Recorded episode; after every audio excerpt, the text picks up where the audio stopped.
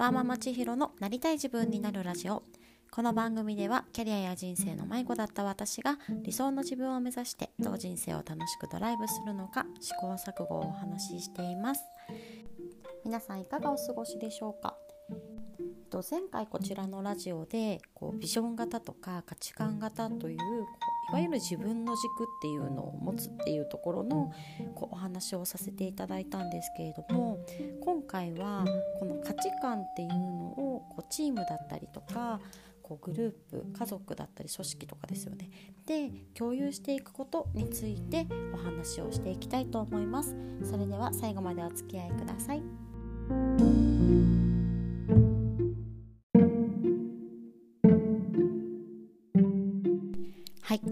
今日は会社や組織チームだったり家族の中で価値観を共有していくことについてお話をしていくんですけれども今日のきっかけになったのはパク・ジニョンさんという方のお話になります。皆さん二次プロジェクトってご存知でしょうか？二次プロジェクトっていうのはあの韓国の大手事務所 JYP エンターテインメントとソニーミュージックによるこうガールズグループプロジェクトになっていてその事務所の創設者でありプロデューサーのパク・ジニョンさんがこう直接女の子たちを審査してあの一つのアイドルグループを作っていくというような番組になっています。あの私もともと韓国のアイドルとか全然詳しくないですしこのパク・ジニョンさんもなんかお名前聞いたことあるかなっていうくらいだったんですけれどもあの TWICE さんとか 2PM さんのこうプロデューサーさんなんですよね。でこの番組こう見てる中でこの彼の人柄といいますか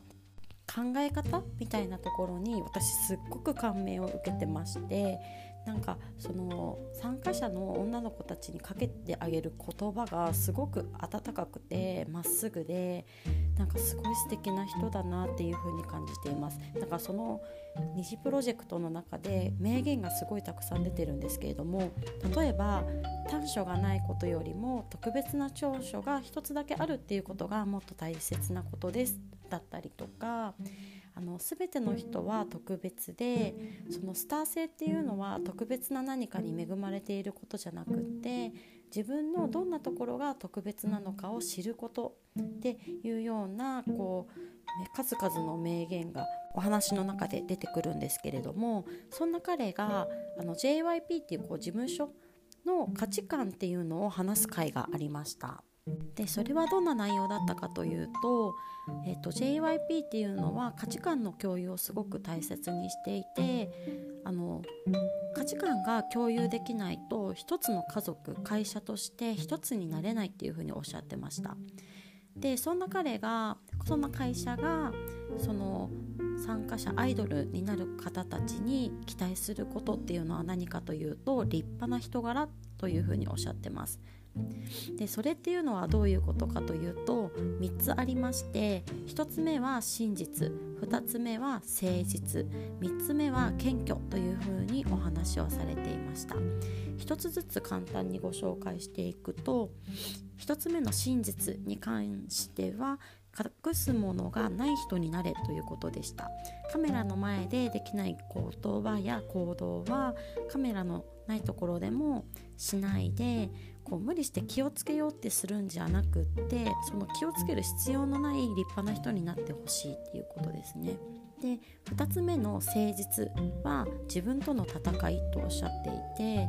こう自分に鞭を打って歌やダンス語学の練習とか勉強を続けたらそれが積み重なって夢を叶えてくれるから毎日すべきことをする誠実さを持つということでした。3つ目には謙虚なんですがちらは言葉の謙虚ではなく心の謙虚というふうにおっしゃっていてこう自分が常に何か足りないと思って隣のみんなの短所ではなく長所だけを見て心から感謝することというふうにおっしゃっていました。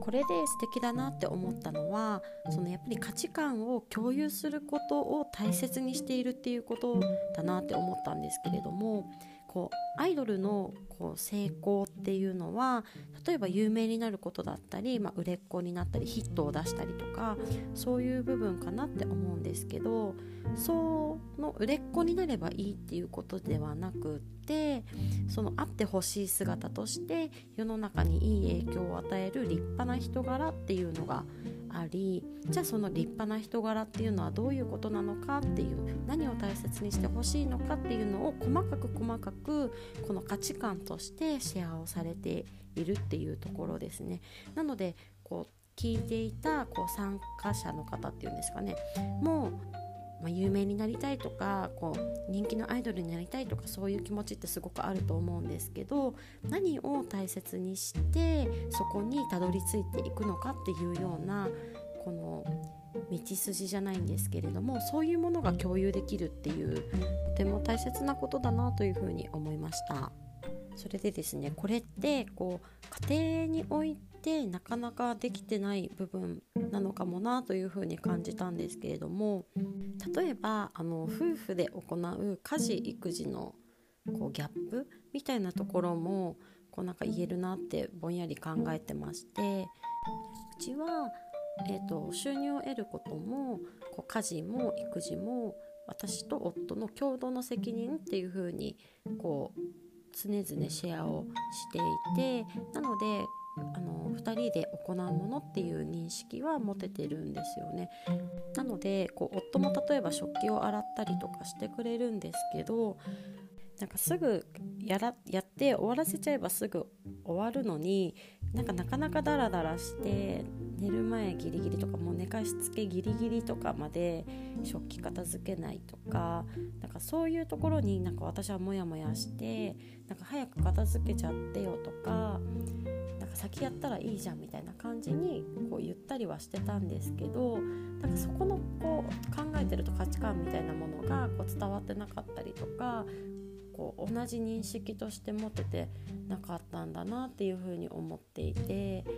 私としてはもう先に片付けたら私と夫と子供たちでなんかゆっくり過ごせる時間が持てるから先に片付けちゃってそういう時間を持ちたいと思ってるんですよね。でもそこ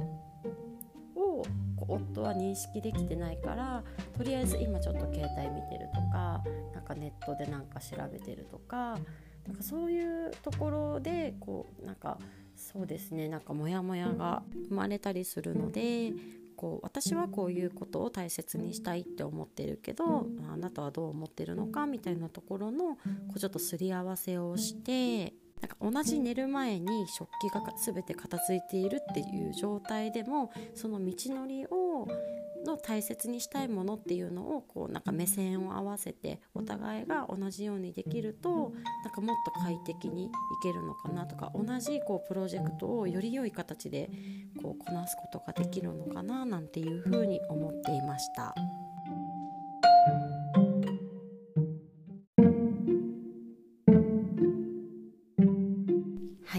ちなみにこう共有することが大切だなと思ってやったことではないんですけれどもそれでもなんかまあ子育て2人でやっていく中で私はこういうことを大切にしたいとかこういうところが嫌でこうありたいみたいなこうニーズだったりとか考えを、ま、できるだけシェアするようにはしてきたのでその中でなんか夫自身も理解してくれるところが増えてきたのかなんか最近はその家族の時間を大切にしたいっていう私の気持ちを組んであのそういうふうそういう時間を夫自身も大切にしようとしてくれてるなって感じることはたくさん増えてきているのでなのでなんか改めて価値観をこうシェアしていくことっていうのは特にこうパートナーやお職場のチームとかではすごく大切なことになるんじゃないかなというふうに思いました。はい、今日は価値観というこう何を大切にしたいのかという部分をこうチームなどで共有することでこう目的地とかゴールへの道のりっていうのをこうより実りのある豊かなものにしていけるのではないかというようなお話をさせていただきました。これはもう何をするにしてもこう大切にしたいことっていうのはきっと自分の中でも持ってると思いますしさっきみたいな夫婦の話でいくと多分夫も何か持ってる部分だと思うので積極的にシェアをしながら同じ目的を達成するのにもこうより良いやり方っていうのを探っていきたいなというふうに思います。今日も最後まで聞いていただいてありがとうございました。ではまた。